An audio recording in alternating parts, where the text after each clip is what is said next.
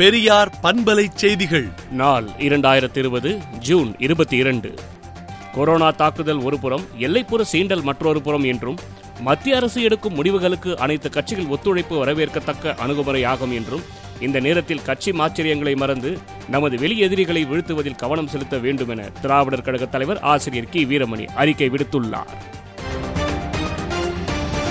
உலகளவில் கொரோனா வைரஸால் பாதிக்கப்பட்டவர்களின் எண்ணிக்கை தொண்ணூறு லட்சத்து முப்பத்தெட்டாயிரத்து தொன்னூற்று முப்பத்தேழாகவும் இறந்தவர்களின் எண்ணிக்கை நான்கு லட்சத்து அறுபத்தொன்பதாயிரத்து அறுநூற்று நான்காகவும் இந்தியாவில் பாதிக்கப்பட்டவர்களின் எண்ணிக்கை நான்கு லட்சத்து இருபத்தையாயிரத்து இருநூற்று எண்பத்தி இரண்டாகவும் இறந்தவர்களின் எண்ணிக்கை பதிமூன்றாயிரத்து அறுநூற்று தொன்னூற்று ஒன்பதாகவும் தமிழ்நாடை பொறுத்தவரையில் பாதிக்கப்பட்டவர்களின் எண்ணிக்கை ஐம்பத்தொன்பதாயிரத்து முன்னூற்று எழுபத்தி ஏழாகவும் இறந்தவர்களின் எண்ணிக்கை எழுநூற்று ஐம்பத்தி ஏழாகவும் உயர்ந்துள்ளது.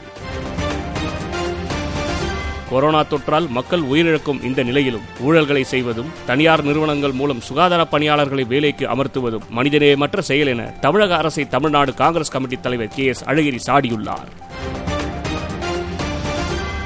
மதுரை காமராஜர் பல்கலைக்கழக இயற்பியல் மற்றும் உயிரியல் தொழில்நுட்பத்துறை பேராசிரியர்கள் இணைந்து கொரோனா தொற்றை கண்டறிய புது வகையான டெஸ்ட் கிட் போன்ற கருவியை வடிவமைத்துள்ளனர். சிவகங்கை மாவட்டம் திருபுவனம் அருகே கொந்தகையில் நடந்து வரும் அகழாய்வில் குழந்தையின் முழு அளவிலான எலும்புக்கூடு முதன்முறையாக கண்டுபிடிக்கப்பட்டுள்ளது. கொரோனா நோயாளிகளின் இருமல் சளி மட்டுமின்றி கண்ணீர் மூலமும் வைரஸ் தொற்று பரவும் வாய்ப்புள்ளதாக மருத்துவர்கள் ஆய்வில் தெரிய வந்துள்ளது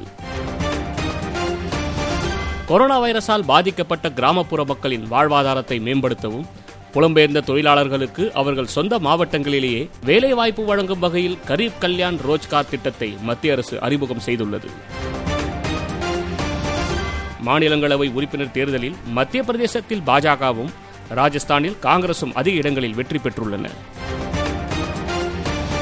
லடாக் எல்லைப் பகுதியை காக்க ஆர் எஸ் எஸ் இயக்கத்தினரை அனுப்பினால் அவர்கள் தடியடி நடத்தி போரிடுவார்கள் என பஞ்சாப் முதல்வர் அமரீந்தர் சிங் தெரிவித்துள்ளார்.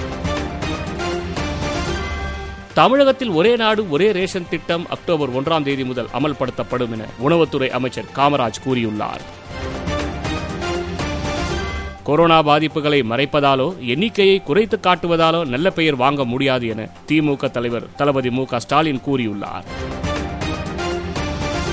லடாக் எல்லை கட்டுப்பாட்டு கோட்டு பகுதியில் இந்தியா சீனா ராணுவ அதிகாரிகள் இடையிலான பேச்சுவார்த்தை இன்று நடைபெற்றது. நேபாளத்தின் குடியுரிமை சட்டத்தில் அதிரடி மாற்றம் கொண்டுவர அந்நாட்டு அரசு முடிவு செய்துள்ளது. இந்த மாற்றம் இந்தியாவிற்கு எதிராக செய்யப்படுகிறது என்று கூறப்படுகிறது. மேலும் விரிவான செய்திகளுக்கு விடுதலை நாளேட்டை விடுதலை டாட் இன் இணையதளத்தில் படியுங்கள்.